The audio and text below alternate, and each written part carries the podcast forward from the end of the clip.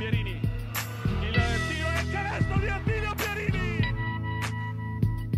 Il capitano che ha messo un canestro incredibile nel cuore dell'area.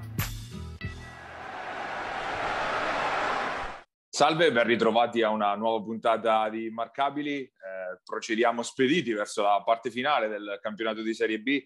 Sono eh, freschi i risultati dei recuperi di ieri, oltre ovviamente a quelli del, del fine settimana. Gabri, come andiamo? Fiatone, Paglia, cioè il fiatone per sta dietro tutto, dopo la pesantezza. eh sì, ci vuole il, il, multischermo per seguirle tutte in questi giorni, perché ovviamente tra i campionati major, diciamo, quelli minors, ovviamente siamo entrati nel, nel vivissimo, eh, ci avviciniamo alle porte di playoff e playout. Partiamo dai, ovviamente dai recuperi, quelli giocati nella serata di mercoledì. Il risultato sicuramente più altisonante è quello dell'Aristopro Fabriano che eh, al, al Palacarifac, quindi emigrando a Cerreto Desi, eh, ha subito piazzato la zampata perché ha steso in maniera netta e inequivocabile la Gesteco Cividale. Eh, magari un risultato che un mese e mezzo fa non avrebbe fatto troppo rumore, ma alla luce invece della partita di sabato, quella che ha segnato il rientro della Janus a Mestre, in cui l'Aristobro era sembrata davvero indietro di condizione, sicuramente un bello squillo quello della squadra di Coach Panza. Ma servirebbe un mese per, per, fare un po' il recap di quello che è successo a Fabriano nei, nei, negli, ultimi, negli ultimi tempi. Partiamo dall'ultima partita, poi ne parlavamo anche un po' fuori onda Cividale onestamente è lassù e questo è un dato di fatto, ma se poi andiamo a vedere non è che abbia mai dato questa impressione di ingiocabilità come ha dato magari Fabriano in alcuni momenti o danno altre squadre in altri giorni, anche perché poi se andiamo a vedere il roster a me non fa impazzire, sono sincero, no? quindi parto per una volta dagli avversari, comunque Onen lì non, mi sembra un po', un po', indietro, oltre ad avere un gran fisico, per avere un ruolo così importante in una squadra di vertice. Rota è sicuramente un grandissimo giocatore, però magari forse per vincere serve dell'altro. Eh, Battistini è stato tanto altalenante, no? quest'anno paia ottime partite, altre meno e quelle importanti comunque le ha steccate. Mi ricordo Ancona, mi ricordo appunto ieri, insomma Battistini ci ha visto sempre con qualche acciacchino, però parliamo anche dell'unica squadra che non ha avuto un contagio e quindi questo è un bel, no? è un bel boost. E quindi Cividale onestamente eh, non, non, ha mai convinto, secondo me è lassù più perché le altre si sono tolte un po' dei punti a vicenda. Detto ciò, Fabriano ha fatto una partita memorabile, memorabile perché con Merletto che è rientrato, quindi forse al 15%, no? 10 forse, però comunque è rientrato ed è importante vederlo in campo.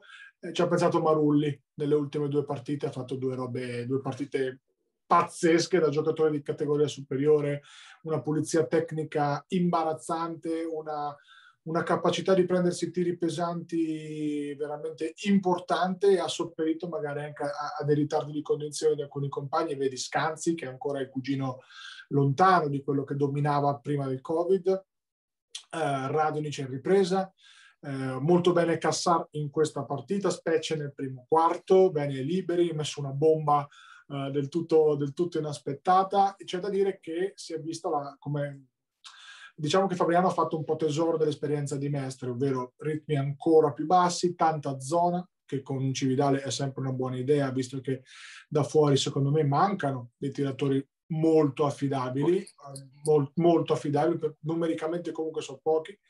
Eh, solo Chiara si è visto affidabile costantemente durante l'anno e, e, e, comunque gli hanno tolto anche un po' di post basso no? con, con, la zona, quindi è stata una cosa importante. Eh, Fabriano molto molto bene, ma Fabriano secondo me molto bene anche con Mestre, perché è stata un, una roba da libro cuore, onestamente, parliamoci chiaro. Poi ho mandato lo screenshot su, sul gruppo, c'è Papa che a metà, parliamo di Papa che è un atleta superiore, sta a 4 di spade per terra. No, ma eh, ne, ne, parlavamo appunto, no? proprio in diretta, credo, della, durante la partita sì, di Mestre, sì, del, durante un time out, durante un tiro libero, tre o quattro giocatori di Fabriano proprio piegati sulle ginocchia. Seduti, no? seduti perché? Perché onestamente... Cioè, complicato giocare così e nonostante tutto anche lì trascinati da un super Marulli sono andati praticamente a un tiro dalla vittoria perché poi Pinton ha messo la bomba eh, decisiva importante ma non scadere. Quindi sai eh, tre giorni dopo vedere una Janus così fa ben sperare fa ben sperare anche per il futuro. Poi vederli giocare in un palazzetto con il Palaguerrieri. Sono passato stamattina tre volte al Palaguerrieri per, per, motivi di lavoro e mi viene da piangere, cioè onestamente è brutto da vedere, no? ma non che il palazzetto di, di Cereto sia brutto, per carità, però no, è la cornice di Fabriano che manca. Detto questo, comunque non me li aspettavo così bene, no? E, e da fare i complimenti a loro. Se sono questi, cambia molto la percezione. Devono recuperare Garri, Merletto praticamente c'è solo per onore di firma. Boffelli mi sembra ancora un fattore un pochettino più numerico che, che reale, insomma, di, di, qualità, però magari lo diventerà. Però ecco, di, ero più preoccupato. Dopo averli visti ieri sono molto più sereno per loro, insomma bisogna anche capire, inquadrarla un po' con la vittoria, la vittoria di Cividale, perché Cividale eh, non è proprio nel suo miglior periodo della stagione. 59 punti fatti in casa contro la Sutor perdendo, quella vittoria riacciuffata alla fine con Ancona, questa prestazione qua facendo un'altra volta meno di 60 punti, quindi problemi sicuramente a livello offensivo. Eh, la, la, zona se non dà qualcosa a Fattori, che è l'unico tiratore veramente continuo e affidabile dall'arco, è ovvio che poi è difficile scardinarla perché poi lì sotto per, per una volta Cassarra ha dominato per davvero, finalmente per una volta non ha fatto rimpiangere Garri, eh, c'era fuori anche Paolin, quindi quando ritorneranno anche loro, quando ritorna Merletto, perché di fatto di assenti ce n'erano due e tre quarti, diciamo, ieri. E quindi quantomeno fa ben sperare perché intanto Fabriano si è preso due punti, eh, tiene viva la possibilità di arrivare prima a livello matematico, è teoricamente in pari con Vicenza a questo punto. Chiaro che la vera, vera, vera sfida potrebbe essere domenica in casa con San Bendemiano contro una squadra che invece a livello di atletismo e di fisicità fa proprio, cioè la sua forza è quella e per una Fabriano a mezzo servizio potrebbe essere ancora più difficile rispetto a una partita come quella con Civitale invece. Sì, perché invece San Vendemiano è in un discreto momento, insomma, se non altro di, oltre che di risultati anche di prestazioni sono, sono convincenti. Eh, andando un po' più nel tecnico, eh, quanto serve Papa? L'avevamo detto un po' di tempo fa, Papa gli dà una dimensione importantissima, un lungo che può andare da 4, da 5, può cambiare da dinamismo, da rimbalzo, un giocatore secondo me chiave, ma l'avevamo detto penso due o tre mesi fa, no? che, che, è un giocatore che di, di, di intangibles, di, non è che faccia mai robe eccezionali, partite mondiali, però è quello che ti dà un, una dimensione completamente diversa che ad esempio l'anno scorso Fabriano non aveva, era un po' monodimensionale. Poi ovvio che senza Radonic, che tra l'altro ieri ha, ha, ha tirato molto bene da fuori, eh, fai fatica, senza il super Marulli non vici, però Papa ti dà quella dimensione lì ti permette di switchare tra quintetto pesante e quintetto piccolo, mettere aggressività, eccetera, eccetera, eh, mo- molto importante. Sono curioso perché di là San Vendemiano ha giocatori del genere, no? che possono, eh, possono dar fastidio. San Vendemiano comunque vede le zone alte della classifica perché è un po' complicato capire com'è la classifica in questo momento tra recuperi e robe varie, però, però sono lassù e quindi eh, sono lassù e anche, anche con merito, sinceramente. Eh sì, eh, San Vendemiano che sta, sta, rinvenendo forte in questa seconda parte di, di stagione vedremo se, se, potrà essere davvero una mina vagante nei, nei, playoff come si candidava ad essere almeno all'inizio della stagione. Eh, tra quelle che si candidano ad esserlo una mina vagante c'è sicuramente Ancona, Ancona che ha chiuso il discorso per, per i playoff dopo le sbandate delle ultime settimane una vittoria che ha fatto contenta, tre squ- che ha fatto contenta due squadre, ovviamente quella della, della Luciana Mosconi che da un lato ha chiuso il discorso retrocessione diretta spedendo in C-Gold eh, una Padova che però di fatto non è stata mai in partita, ha fatto un piacere a Civitanova ovviamente chiudendo il discorso da quel punto di vista, ma soprattutto ha fatto un favore a se stessa rimettendosi in marcia in maniera convincente e eh, adesso c'è da giocarsi il miglior piazzamento insomma nell'ultima, nell'ultima giornata con Mestre. Facciamo che la partita di ieri non, non ne parliamo. Quando al palazzetto al secondo quarto sono scappato via, veramente, ma, ma, Padova però si è no, consegnata, cioè peggio, una, una roba indecente, ma, ma, proprio anche per orgoglio, no? Cioè, almeno... no mi, ha, mi, ha, sorpreso infatti questo atteggiamento di Padova, doveva essere l'ultimissima spiaggia, invece zero. Io mi aspettavo due coltellate prima di morire, invece questi proprio si sono suicidati, cioè se, posso, se potevano si facevano l'autocanestro per tornare a casa prima. È una cosa veramente brutta, brutta, brutta. Quindi di ieri non ne parliamo, insomma, Mosconi che ha dominato 40 punti dopo due quarti non c'è stato nulla. Tornando a Cividale, un'altra grande partita che coincide con un, con un ritorno quasi a pieno ritmo di, di, Simone Centanni, che chiaramente è il faro, è quello che decide dove va Ancona, se va bene o se va male, se vince o se perde decide Simone. Non me ne vogliano Leggio, non me ne vogliano gli altri, ma decide lui, insomma. E Ancona che è in gas, che sta bene, che però mi lascia sempre con un dubbio. Secondo me, eh, se ai playoff trova una squadra un po' fisica, una Iesi con un po' più talento rischia tanto, per intenderci, perché comunque ha dimostrato di avere tantissimi punti in mano ancora, forse quella, la squadra che ha più punti in mano del, del girone, ma di soffrire tremendamente la fisicità. E quindi sarà importante per ancora anche magari tenere un occhio nell'altro girone e andarselo a cercare un pochettino l'accoppiamento perché, perché cambia. Di là ci sono delle squadre molto importanti, facciamo una dopo. Facciamo eh, ovvi- ovviamente, ovviamente, vanno evitati le prime due, Rieti e Taranto, quindi evitare settimo e ottavo posto già sarebbe molto. Quinto e sesto adesso sarebbero Nardò e Cassino, già un altro discorso. Già, già un altro discorso, ma Nardò è tosta, eh? Nardò è forse la peggiore. Squadra, squadra, una squadra simile ad Ancona, con tanta qualità a livello di punti, diciamo, pericolosa però. Pericolosa. Nardò è complicata, è complicata, quindi vediamo, però se non altro Ancona finalmente eh, riesce a centrare l'obiettivo playoff, secondo me l'obiettivo reale, vero, è quello di perlomeno passare il primo turno e poi vedere cosa succede perché una squadra così non può accontentarsi di arrivare ai playoff e di arrivarci magari da settima ottava. Come ti dicevo, Paia secondo me potrebbero finire tra il quinto e il sesto posto, dipende da un paio di cose. Eh, vediamo chi pescano perché se hanno un accoppiamento magari anche talentuoso, magari anche forte, hanno dimostrato di poter vincere in trasferta in campi anche pesanti, se la giocano, se beccano una virgolette squadraccia, chiuse le virgolette, è molto più complicato. Cioè, guarda, forse rischiano di fare più fatica con una Nardò, con una Bisceglie, una cosa del genere, rispetto magari a una Rieti che non ha sicuramente impressionato per solidità, per intensità difensiva. Poi ovvio che Rieti è uno squadrone, però anche in Coppa, no? poi abbiamo visto, non è che abbia dimostrato di essere quella squadra che ancora soffre. Quindi c'è da capire. Però innanzitutto complimenti, complimenti a loro perché arrivano con merito, arrivano con slancio, arrivano con, con entusiasmo, arrivano con... Io apro sempre la piccola parentesi Animaldi perché sai che ci tengo particolarmente, eh, con un giocatore in più che non pensavamo di avere perché Edoardo in questo momento è un giocatore di Serie B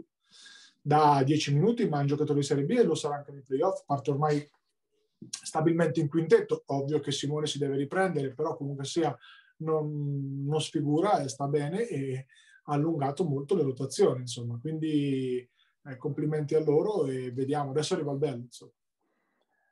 Stando al numero di sconfitte, perché poi è quello l'indicativo in questa fase, Ancona sarebbe sesta. Eh, domenica c'è la partita in casa con Mestre, quindi comunque occasione buona per per rimpolparla alla classifica, diciamo che potrebbe essere quello orientativamente il, il piazzamento salvo cataclismi. Però ovviamente ecco, vediamo anche con i recuperi, visto che è una selva dalla quale è difficile pure districarsi adesso.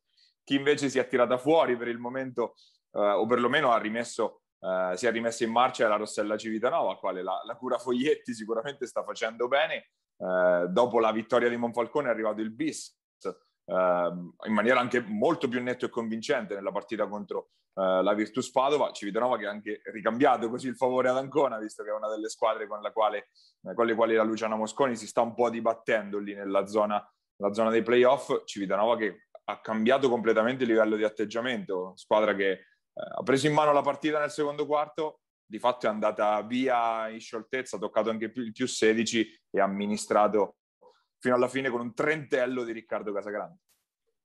Civitanova che beneficia ovviamente dal cambio di, di, allenatore, ma come si beneficia sempre nel breve, nel senso che comunque dà una sperzata all'ambiente, dà novità, dà responsabilità ai giocatori che comunque sono sempre parte in causa di un cambio di allenatore, giusto o sbagliato che sia, forse un po' tardivo, lo ripetiamo perché magari un cambio qualche partita prima poteva portare qualche frutto in più, però sicuramente non è tanto Foglietti che abbia fatto chissà cosa, nel senso che comunque alla fine non ha fatto nulla, se no magari dare un po' di serenità, quanto l'atteggiamento dei giocatori che, che, è cambiato. Vedo proprio anche il body language, faccio un esempio, io ho visto un Ciccio Amoroso che al di là dei numeri molto presente, molto nel finale comunque parlava, chiacchierava, stimolava i compagni, cosa che ultimamente avevo visto un po' meno. Eh, al di là chiaramente della prestazione in campo di cui siamo tutti insomma in grado di, di, di, giudicare. Però comunque è importante che un giocatore così, lui, Andreani, abbiano un body language no? comunque, comunque diverso. Poi ovvio che in campo determinano, eh, determina Casa Grande in questo momento, eh, nella sua versione scorer, ma è da tutto l'anno che fa, che fa lo scorer, quindi niente di nuovo.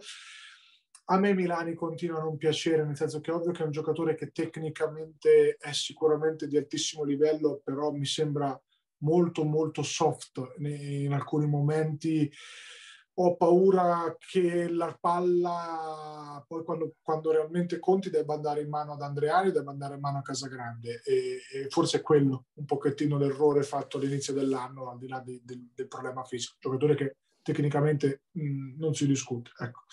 Civitanova molto bene, Civitanova che adesso deve cercare di mantenersi così perché comunque il play out sarà complicata perché ad oggi una tra Sutor e Civitanova, quindi due delle nostre, eh, Mestre e ricordami la quarta paglia?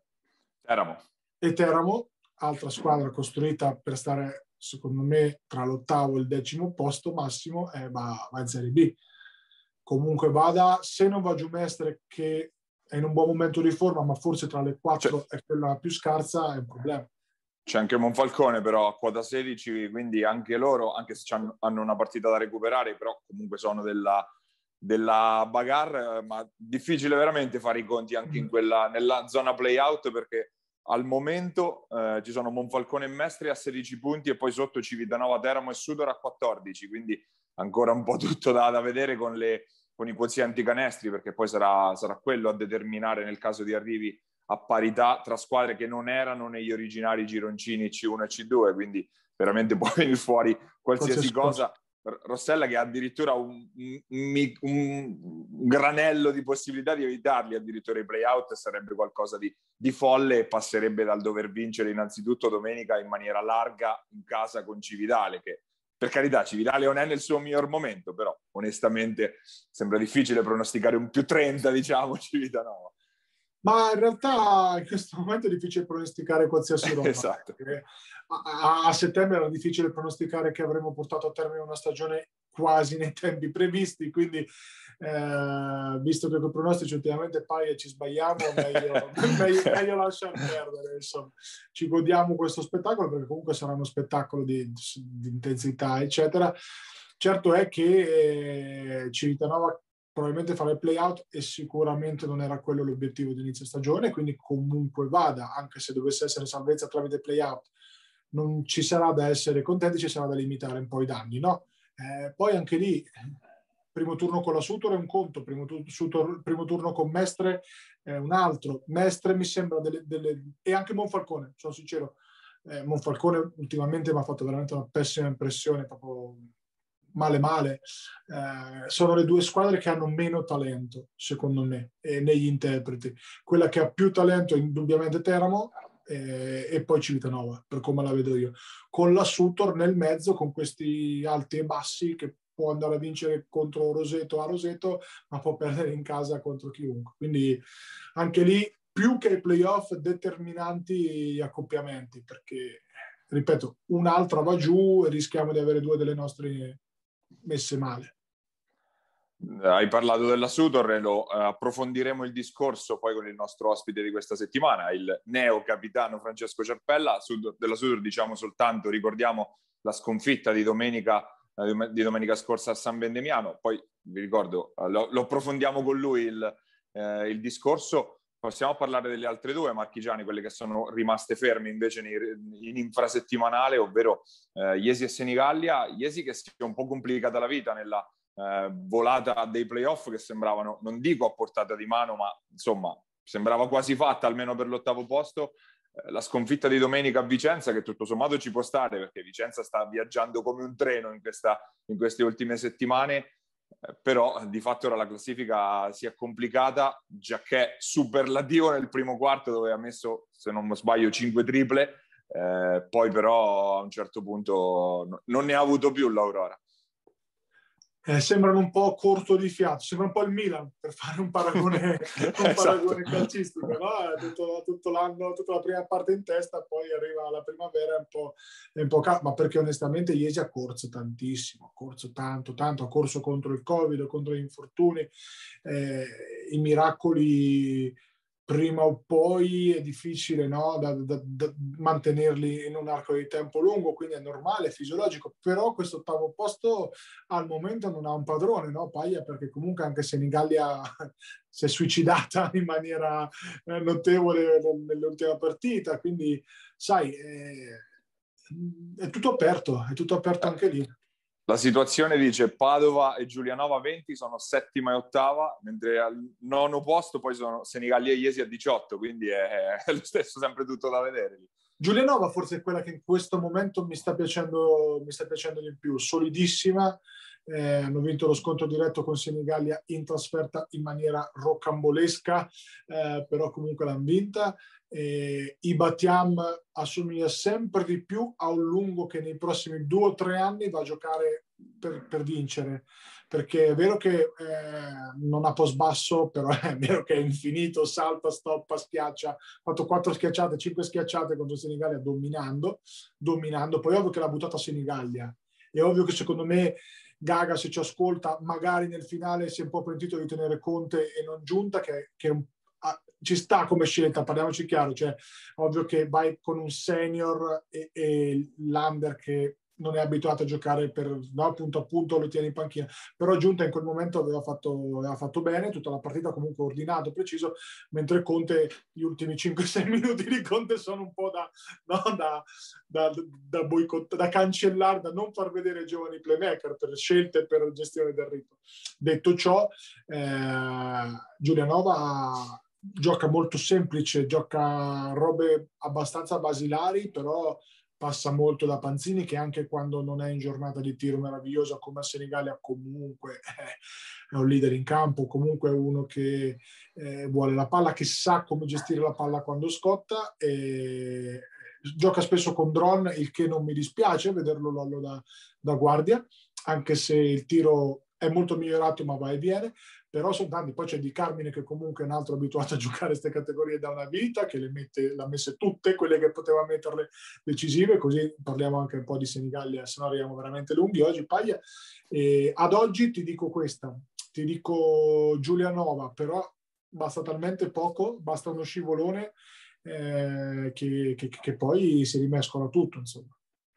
Eh sì, il problema è che eh, poi anche Senigallia ha un paio di partite da recuperare, quindi stesso discorso di tutte, di tutte gli altri duelli, diciamo, interni al girone, quindi è anche difficile fare i calcoli da quel punto di vista. Iesi comunque domenica in casa avrà Monfalcone, quindi partita sicuramente alla portata di una The Supporter che, contro una Monfalcone che non è che abbia fatto faville nelle ultime settimane. Eh, Senigallia invece, l'hai detto tu, ha gettato una partita che boh, non so, ho fatto fatica anche a guardarlo l'ultimo quarto per quanta rabbia poi metteva a vedere una squadra che aveva costruito per 30 minuti una vittoria che sarebbe stata meritatissima, arrivare ancora più 12 a 5-6 minuti dalla fine e, e sprecare tutto con una più serie di palle perse. fine, ancora più 6, cioè, sì, sì. Più 6 un minuto dalla fine. Allora, e poi quella, rim- quella, rimessa alla fine nelle mani di Tiam, che vabbè, lasciamo perdere, diciamo.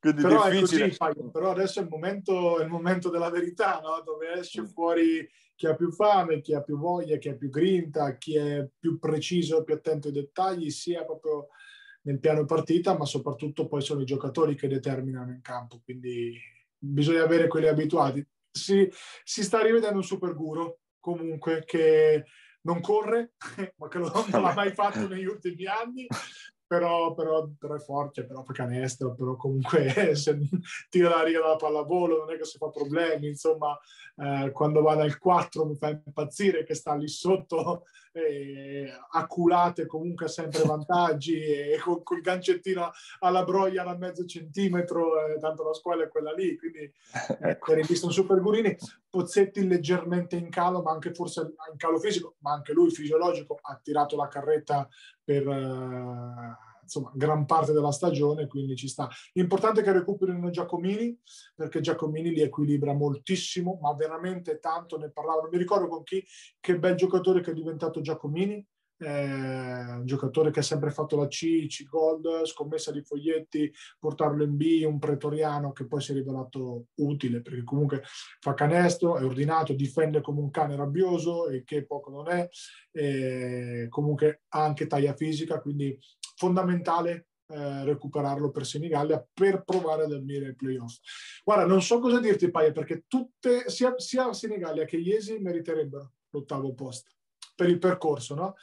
Però anche Giulianova comunque alla fine che gli vuoi dire? Cioè, le partite che doveva vincere l'ha vinte e poi c'ha, ripeto, c'ha Lollo Panzini che vuoi non vuoi è una garanzia di questa roba qua io sono un fan di Lollo, non lo nascondo ha vinto cinque campionati, un motivo c'è, capito? Quindi parli, cioè, è, è, veramente complicato e non da rincalzo, eh, li ha vinti da protagonista quindi è quello, Giulianova, eh. Eh, sì. interessante, Giulianova. molto interessante molto sì, volata impronosticabile anche questa per i playoff. Giulianova che però si ritrova adesso a giocare in casa contro Vicenza nell'ultima, nell'ultima giornata non sarà facile per nulla. Come dicevamo, la Trama Rossa è probabilmente la squadra più in gas del girone in questa, eh, in questa fase. Senigallia invece chiude a Teramo, partita anche questa difficile da decifrare, sia perché eh, appunto anche Senigallia è una squadra difficile da decifrare nelle ultime settimane, Teramo non ne parliamo nemmeno perché è tutto l'anno che, che, fanno, che fanno così, insomma, quindi partita veramente da 1x2 e quindi ancora tutto da decidere con le partite di domenica. Domenica si giocano, giocano tutte in contemporanea alle 18, visto che sarebbe dovuto essere perlomeno l'ultimo turno della stagione. In realtà eh, la prossima settimana ci saranno eh, svariati recuperi, ovviamente Fabriano in primis ne ha un bel po' da recuperare, ma anche Senigallia, Roseto, solo per, per citarne alcune, eh, playoff e playout che quindi partiranno non prima del 16 di maggio, quindi fra, fra due settimane, quindi c'è, c'è, ancora tutto il tempo per scriverla questa, questa classifica nel girone C. Noi chiudiamo la nostra lunga parentesi dedicata al, al campionato di Serie B andando a fare due chiacchiere, come vi abbiamo già detto, col nuovo capitano della Sudor Montegranaro, eh, Francesco Cerpella. Andiamo ad ascoltarlo.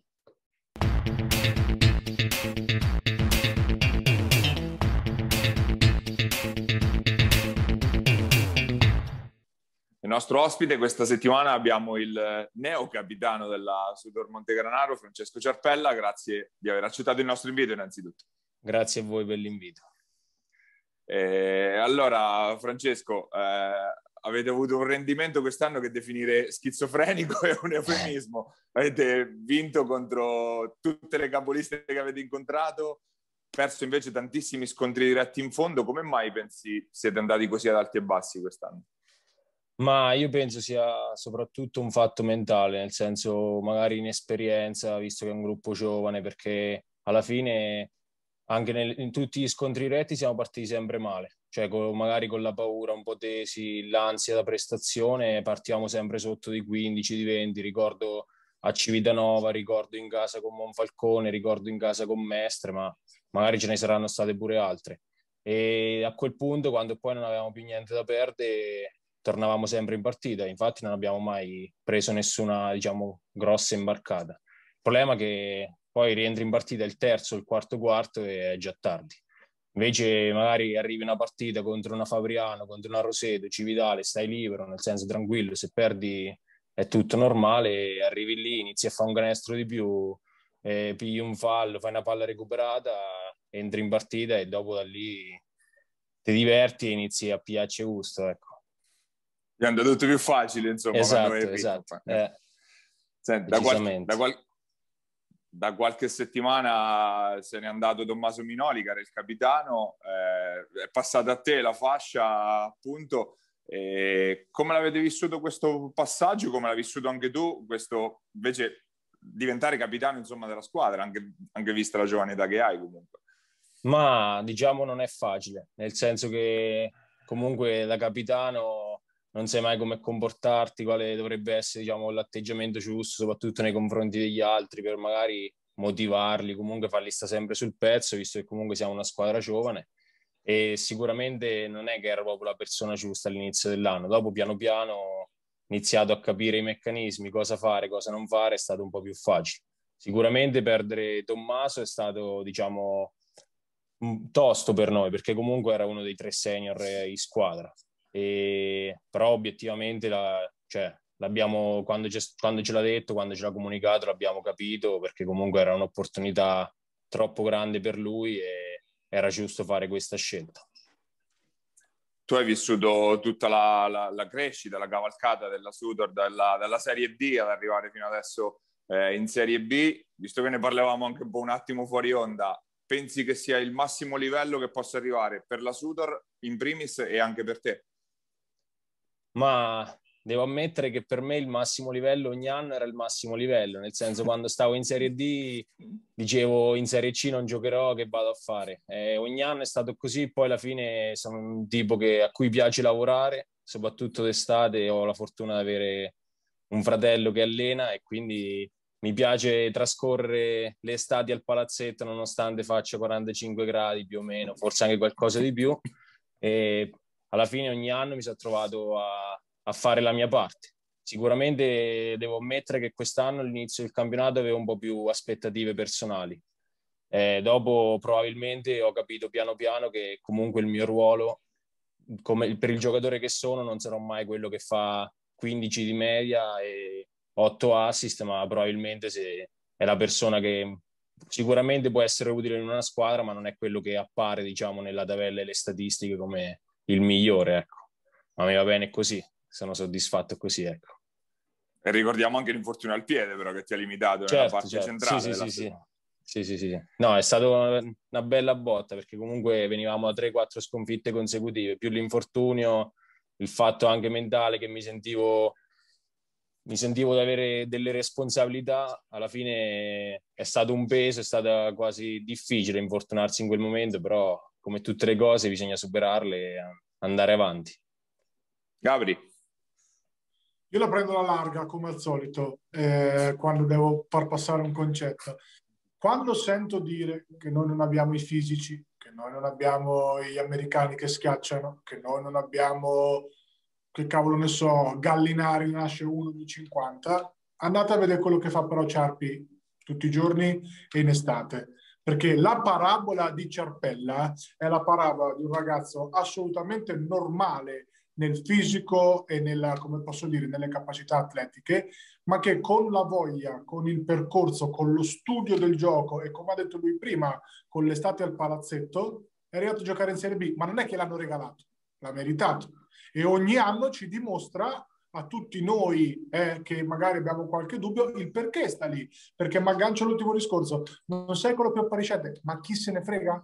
Nel senso, da, da allenatore, eh, avere uno come te che equilibra, che rinuncia a un tiro per fare un passaggio, eccetera, eccetera, è un lusso che ogni squadra deve avere. Detto, detto proprio onestamente. Quindi io adesso voglio sapere in maniera dettagliata il mazzo che ti sei fatto dalla Serie D, passando per l'esperienza, se ricordo bene, sei stato in America un periodo, giusto? Da quelle sì, parti lì. Sì. Ecco, tornando all'estate con, con, con, tuo fratello, eccetera, eccetera, quando invece tutti gli altri, magari ragazzini, vanno il pomeriggio per il corso o in piazza e tu stai lì a fare palleggi di mano sinistra. Quindi come esempio da prendere per tutti i giovani che ci ascoltano e so che ci ascoltano, eh, imparate da questo ragazzo qua, perché non è vero che bisogna schiacciare e essere alti due metri per giocare in Serie B. È una grandissima cavolata. Bisogna lavorare, studiare, impegnarsi. Quindi adesso Ciarpi ci, ci descrivi tutto quello che tu fai per essere arrivato lì. Ma innanzitutto grazie, cioè nel senso fa piacere perché dopo che uno fa i sacrifici, cioè nel senso queste cose fanno piacere. Poi secondo me è partito tutto tipo nell'under tra under 15 e under 17. In under 15 mi ricordo Abbiamo fatto un buon campionato, il passaggio all'Under 17 con alcuni giocatori che venivano da fuori nel settore giovani della Poderosa. Mi ricordo che c'era Massimiliano Domizioli come allenatore e per un'estate mi ricordo benissimo, noi due di Montegranaro, io e Simone Barbante, abbiamo fatto, cioè fino al fine giugno, mi sembra, primi luglio, eh, un'estate, diciamo, quasi tutti, allena- cioè, tutti i giorni gli allenamenti e diciamo che è una cosa che prima non apprezzavo moltissimo, nel senso non ero, fino a 15 anni preferivo uscire al corso, come dicevi tu. E da, da quel momento, dopo l'Under 17, così iniziavo a fare un po' di fatica, nel senso che probabilmente il talento che avevo da piccolo iniziava a non bastare e comunque il mio sogno era quello di giocare a pallacanestro, quindi ho dovuto fare dei sacrifici, come hai detto tu, per eh, provare a continuare a fare questo sport e cercare di farlo diventare una sorta di lavoro. E alla fine, veramente, la mia, fortuna, la mia più grande fortuna è aver avuto un allenatore che ha più voglia di me di lavorare a casa e dopo tutte le estati ogni giorno gli dicevo oh, andiamo a farci dei tiri al palazzetto, grazie a Dio lui magari ogni tanto aveva le chiavi del palazzetto, andavamo su e andavamo a allenarci quello che lui pensava avessi più bisogno. Infatti in questo momento diciamo che per me una delle cose più difficili è andare da un'altra parte con un altro allenatore, con la paura che comunque mi metta a lavorare su dei particolari che, no, cioè, ovvi- ovviamente non conoscendomi bene come mio fratello, mette a lavorare su dei particolari di cui non so capace, non ho bisogno, che magari sono meno importanti di altre cose. Quindi finora è andato tutto benissimo. E dopo un aneddoto, diciamo, il più particolare è stato durante la quarantena quest'anno a marzo, giusto per, diciamo, a dimostrazione di quello che hai detto tu. Mi ricordo ancora, ho fatto andare mio padre dalla ferramenta, anche se non si poteva, fatto via un palo di 3 metri e 0,5, piantare sul terreno e da lì in poi abbiamo iniziato a fare individuale pure fuori da casa. Col coach. Percor- ma al di là di, di Ciarpi, che Ciarpi è ovviamente un super allenatore, io voglio un sacco bene come voglio bene a te, però è la voglia, cioè deve passare questo concetto qua. Il lavoro, ragazzi, è ore di palestra. C'è il campetto, se non c'è il palazzetto a disposizione, basta una palla, un campetto e YouTube. Io voglio proprio che entri dentro, Ciarpi, cioè in che cosa sì, hai sì, lavorato? Sì. Mano sinistra, arresto e tiro, cioè quante ore ci hai dedicato per ogni All- cosa? Voglio sapere. All'inizio il mio lavoro principale era principalmente a livello fisico perché anni passati certo. non ero messo diciamo così come adesso e mi ricordo andavo quattro volte a settimana all'Olimpia per circa un'oretta, un'oretta e mezza con, eh, all'inizio con Jacopo Torresi e dopo con Marco Rossi e poi con Marco Rossi altre volte in quei giorni in cui non facevo palestra andavamo al palazzetto esercizi di rapidità, velocità, di sprint con l'elastico che magari ti viene tirato eh, alla mattina facevamo questo e poi al pomeriggio andavo con mio fratello un paio d'ore a fare eh, ball handling, soprattutto per la mano sinistra, e poi io ero un po' fissato con il tiro da tre punti, quindi mettevo là un 100, 150 tirati, magari ogni tanto partiva anche qualche bestemmia perché non sempre all'inizio, all'inizio quasi mai si faceva canestro, quindi dopo piano piano è andato un po' meglio, però alla fine, come dici tu, cioè all'inizio non ci credevo troppo, però adesso ho capito che il lavoro fa la differenza, nel senso puoi averci tutto il talento che vuoi, però quelle ore lì che passi lì dentro, per quanto sia tosta, alla fine ti dà, cioè ti viene riconosciuto non, è, non, lo fai a caso. Ecco. Si trasforma poi nei minuti in campo, perché sì, è esatto. vero che come hai detto tu, avere tuo fratello in panchina magari per te è anche una tranquillità perché sai i tuoi pregi, i tuoi difetti, però non hai rubato un minuto da quando è che ti conosco, ormai sono anni che ti conosco, sì, non sì, hai rubato un minuto, cioè i minuti che eh, Marco ti ha dato togliendoli magari a qualcun altro anche di, tra virgolette, più, più forte, no? Non è che sì, li hai sì, rubati, sì. Cioè, stavi in campo perché difendevi, passavi la palla e soprattutto, ripeto, Ciarpi studia il gioco perché se tu lo vedi in campo è uno che studia, è uno che tu hai sempre detto tu c'hai la testa anche per allenare un domani perché il basket lo capisci. Adesso chiudo questa lunga parentesi perché sennò eh, sembra che andiamo lunghi. L'esperienza in America io voglio sapere, per questa non la so bene. Cioè, come è stato, cosa hai fatto, come è nata? Me la ricordo Ma... vagamente perché era l'anno che poi si è tornato con, con la poderosa Under 18, Under 20, giusto? Sì, era quando si è tornato con l'Under 20 e con la C-Silver l'anno esatto. che abbiamo fatto le finali a Taranto per andare diretti in Serie B. Ma è partito tutto tipo a novembre, cioè ero un po' fuori di testa perché comunque di solito queste cose si fanno in quarto superiore, io invece ero il quinto. Mi, mi ricordo che probabilmente tramite Brandon Cataldo che era arrivato qua che lui aveva delle conoscenze e mi ha scritto questo allenatore qua e Mm, magari cioè, lì funziona che tramite lo sport puoi avere delle borse di studio. Eh, andai là praticamente pagando solo a mangiare, nel senso dovevo far, farmi la spesa e basta, la casa ce l'aveva lui, la scuola ce l'aveva collegata a lui, quindi non pagavo niente e alla fine sono rimasto lì sei mesi fino a aprile perché poi con i miei parlando così era venuta fuori diciamo la necessità di via il diploma comunque in Italia, perché altrimenti magari si pensava quello americano non fosse stato valido, quindi ad aprile sono tornato, ma quei sei mesi lì penso che sia stata un'esperienza a livello cestistico e non che cioè, mi abbia fatto crescere in una maniera impressionante, perché comunque cioè, è stata la mia prima esperienza fuori.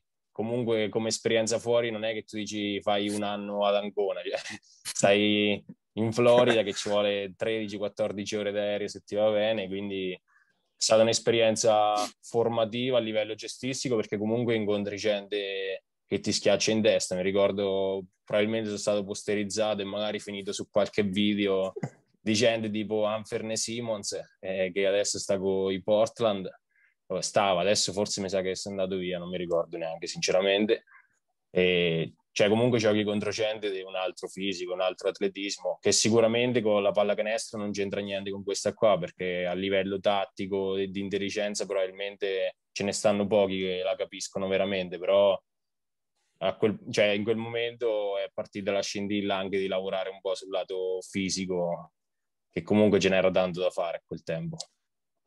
Quindi io Quelle... chiudo questo meraviglioso percorso dicendo a tutti quanti che ci ascoltano, ragazzi, lavorate. Chi vuole fare il giocatore non c'è statura, non c'è fisico, non c'è niente. Lavoro, c'è il lavoro. Bravo Ciarpi, sono veramente contento di, di questo aneddoto e dell'intervista della settimana che volevamo un po' portarla qui. Paglia, scusa, sono anche troppo lungo. No, no, è solo per chiudere, poi lo liberiamo anche Ciarpi. Eh, ovviamente Montegranaro, classe 1999, hai vissuto da piccolissimo gli anni d'oro della Sudor. Eh, qu- qual era il tuo idolo e come è scattata la scintilla per il basket? Ma la scintilla credo che mi sia stata fatta scattare, nel senso mi ricordo ancora probabilmente negli anni 2001-2002 quando la Sudor cambiò tipo di age americani, l'allenatore americano, qualcosa così che già andavo al Palasavelli con i miei, quindi era, cioè, fin dall'inizio è stato, diciamo, una sorta di, di amore proprio dal principio. Ovvio, ovviamente i ricordi più belli sono stati sicuramente gli anni della, della promozione in Serie A con il professore Childress e ovviamente gli anni della, dei quarti di finale playoff con, contro Milano. Con, uno degli idoli in quegli anni era Wayne Garris, ma perché comunque c'ero molto legato, conoscevo bene il figlio perché ogni tanto veniva a dormire a casa nostra quando il padre andava in trasferta due giorni, quindi c'era un rapporto quasi di amicizia che mi aveva portato diciamo a, a, considerarlo il mio idolo, però in quella squadra di, di giocatori fenomenali ce n'erano veramente tanti. Io direi possiamo salutare Ciarpi, intanto un in bocca al lupo per questa ultima partita. Viva il lupo. La, l'abbiamo detto già in sede di presentazione, domenica contro, eh, contro, Padova, in cui si definirà un po' la, la posizione in cui arriveranno i play-out della Sudar. In bocca al lupo appunto per questa partita, in bocca al lupo per questa volata salvezza. Viva il lupo e grazie mille per questa intervista, per i complimenti che ovviamente, come ho già detto, fanno davvero molto piacere. Tutto meritato. Tutto ciao, meritato, Ciarpi. esatto. Grazie mille, grazie ciao, mille. Ciarpi. Ciao. Ciao, ciao, ciao, ciao ci vediamo.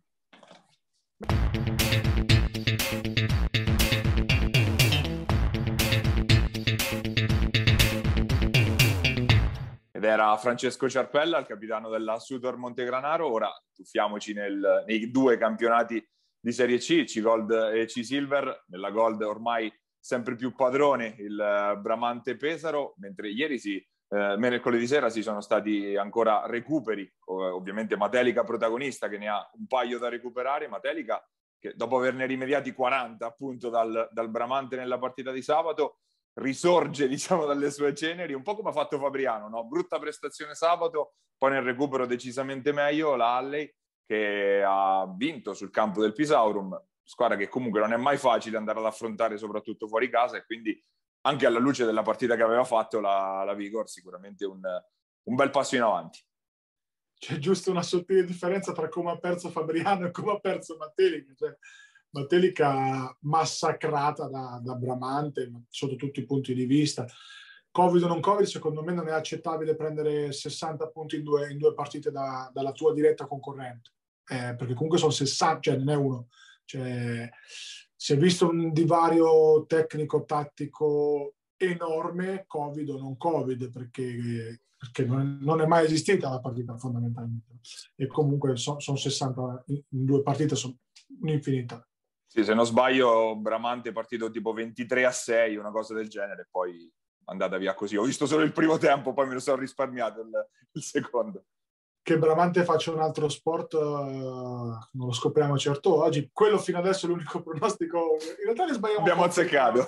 Sfattiamo questo mito, ne, sp- ne, abbiamo sbagliato forse uno e, adesso... e ci massacrano. Esatto, però, però dai, che, onestamente che Bramante facesse un altro sport era abbastanza evidente, un roster troppo superiore, troppo eh, lungo rispetto agli altri.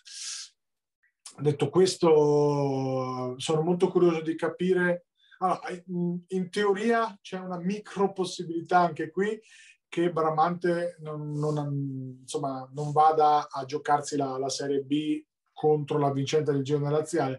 Dovrebbero accadere tipo miracoli, eh, tipo meteoriti, cose strane, apparizioni di entità superiori, però ancora c'è.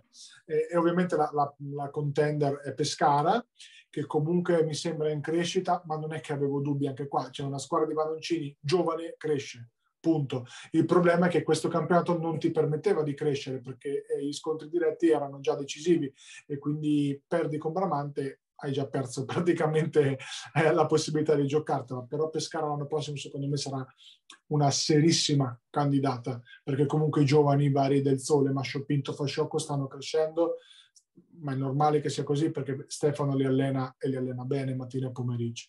Eh, oltre ai due lituani che sono due certezze. Insomma. Per Pisaurum, eh, anche per agganciarci alle parole de, de, dell'allenatore, lo sapevamo che, che, il livello era più alto, nel senso eh, è ovvio che Pisaurum sia, secondo me, è anche mh, meno attrezzata rispetto a Pescara, che però è ultima in classifica e e ancora professano ottimismo, secondo me eh, ottimismo fino a un certo punto perché eh, comunque non hanno vinto zero mai. Punti. Ecco, eh, esatto, zero punti. E, e, Pisaurum oggettivamente al di là della spesa economica Pisaurum è più scarsa perché i giovani comunque sono di, di, di livello eh, ancora da formare per, uh, per la C-Gold, magari ci arriveranno e poi si è rotto anche Vicky che, che è il totem no? della, della, della squadra quindi, però bravi, cioè bravi perché comunque hanno fatto la gold perché l'hanno giocata, poi soprattutto in un campionato che non c'è retrocessione, quindi va benissimo così, in un campionato che si sapeva da, dal giorno uno chi avrebbe vinto, quindi tutta esperienza che l'anno prossimo tornerà, tornerà utile. Eh sì, ormai il campionato che diciamo, perlomeno per quanto riguarda il girone Marche Abruzzo, è nelle mani del Bramante. Eh, magari nelle prossime settimane, ora che iniziamo anche a studiarci le laziali, così vediamo eh, chi sarà a contenderla la promozione in Serie B. Ah, noi l'abbiamo già per scritta, ma non si sa mai ovviamente, ma eh, appunto chi dovrebbe essere a contendere davvero al Bramante questa, questo pass per il campionato, per il terzo campionato nazionale. Eh, invece, scendiamo invece in C-Silver dove c'è stato il, il big match di ritorno dopo il, eh, il colpo dell'andata ha fatto bis anche al ritorno il, il Metauro andando a vincere sul campo del Taurus Iesi. Eh, se una vittoria poteva essere un caso, poi due vuol dire che allora effettivamente Bartoli Mechanics superiore, perché comunque in battuta vince due volte su due contro la sua avversaria più, più, eh, più solida. Bravi loro merita il primo posto, merita i favori del, del, del pronostico e, e, devo dire che la lunghezza, la profondità e l'equivalenza del roster di Metauro sta facendo la differenza eh, rispetto a, a, un, a, una Taurus che magari ha qualche individualità interessante, una fuori categoria, anche se ieri ha fatto male, però onestamente in generale è un pochettino mediocre, tra virgolette, rispetto a, a Metauro, quel però mediocre che basta e avanza per essere la seconda forza. Quindi eh, molto bene Metauro, poco da dire, hanno vinto, insomma, espugnare Iesi in infrasettimanale non è facile. Eh, Iesi che sì, senza Luini, come dice Paolo, Filippetti perdono, sì, però non è che Gigi sia, insomma, senza che me ne voglia Gigi, che non si chiama Gigi, però tutti lo chiamano Gigi, Luini sia così determinante negli equilibri de- della squadra. È sicuramente un lungo importante, però le alternative, le alternative c'erano. Eh, probabilmente Iesi paga, come abbiamo sempre detto, un, un, playmaker di ruolo che possa togliere un po' di pressione a Ludo, Chiorri e che, che gli liberi anche un po', un po' di spazio. Ieri si è rivisto un super Franz Alessandroni che quindi ha sconfitto definitivamente un infortunio brutto come quello che aveva avuto insomma recentemente. E quindi esatto, tu ne sai qualcosa Paia di, di eh, tendine, tendine d'Achille abbastanza rognosetto per dire esatto, per dire però questo è l'anno dei ritorni a tendine d'Achille perché Durant tira la volata ai vari Pagliariccio, Alessandroni Dini e occhio a Conti, eh? e occhio a Conti. Esatto, Frank dovrebbe tornare in campo a, nella Coppa Centenario, poi a Coppa Centenario di cui avviso naviganti non ne tratteremo moltissimo nei prossimi giorni per, per ovvi motivi, perché diamo magari precedenza no, ai campionati dove ci si gioca qualcosa, cercheremo di tirar fuori le curiosità, le, le cose più importanti, però ecco, mh, non, non, ci soffermeremo molto anche perché i roster sono un po' rimaneggiati rispetto a quello che doveva essere. Sulla carta, perché anche sui roster ancora non c'è molta chiarezza tra chi c'è e chi non c'è nelle varie squadre eh, Coppa del Centenario che nelle varie categorie inizierà appunto in, in, questo fine settimana, tanto in C-Gold quanto in C-Silver, quanto in Serie D, mi rivedrete in campo, occhio. e quindi eh, in queste settimane, comunque, come ha detto giustamente Gabri, daremo un occhio, ci butteremo, ma non, non più di tanto, ovviamente perché C-Gold e C-Silver ora entrano nel vivo, ci si gioca le promozioni, quelle vere, insomma, per le altre le ritroveremo poi con piacere nella, eh, nel prossimo campionato. Noi eh, siamo arrivati al termine anche di questa puntata di Immarcabili. Ovviamente, se ci state guardando, o siamo in TV su FM TV oppure eh, su YouTube, il nostro canale Immarcabili TV. Eh, se sta- ci state ascoltando in audio, la versione podcast la trovate come sempre su Spotify e su Apple Podcast. C'è anche il nostro sito pieno di storie e di curiosità e di approfondimenti www.immarcabili.it. Ringraziamo per ultimo, ma non certo per importanza, Giuseppe Contigiani che ci ospita sulla sua piattaforma su Basket Marche. È davvero tutto, ci vediamo la prossima settimana sempre qua su Immarcabili. Pierini, il tiro e il canestro di Attilio!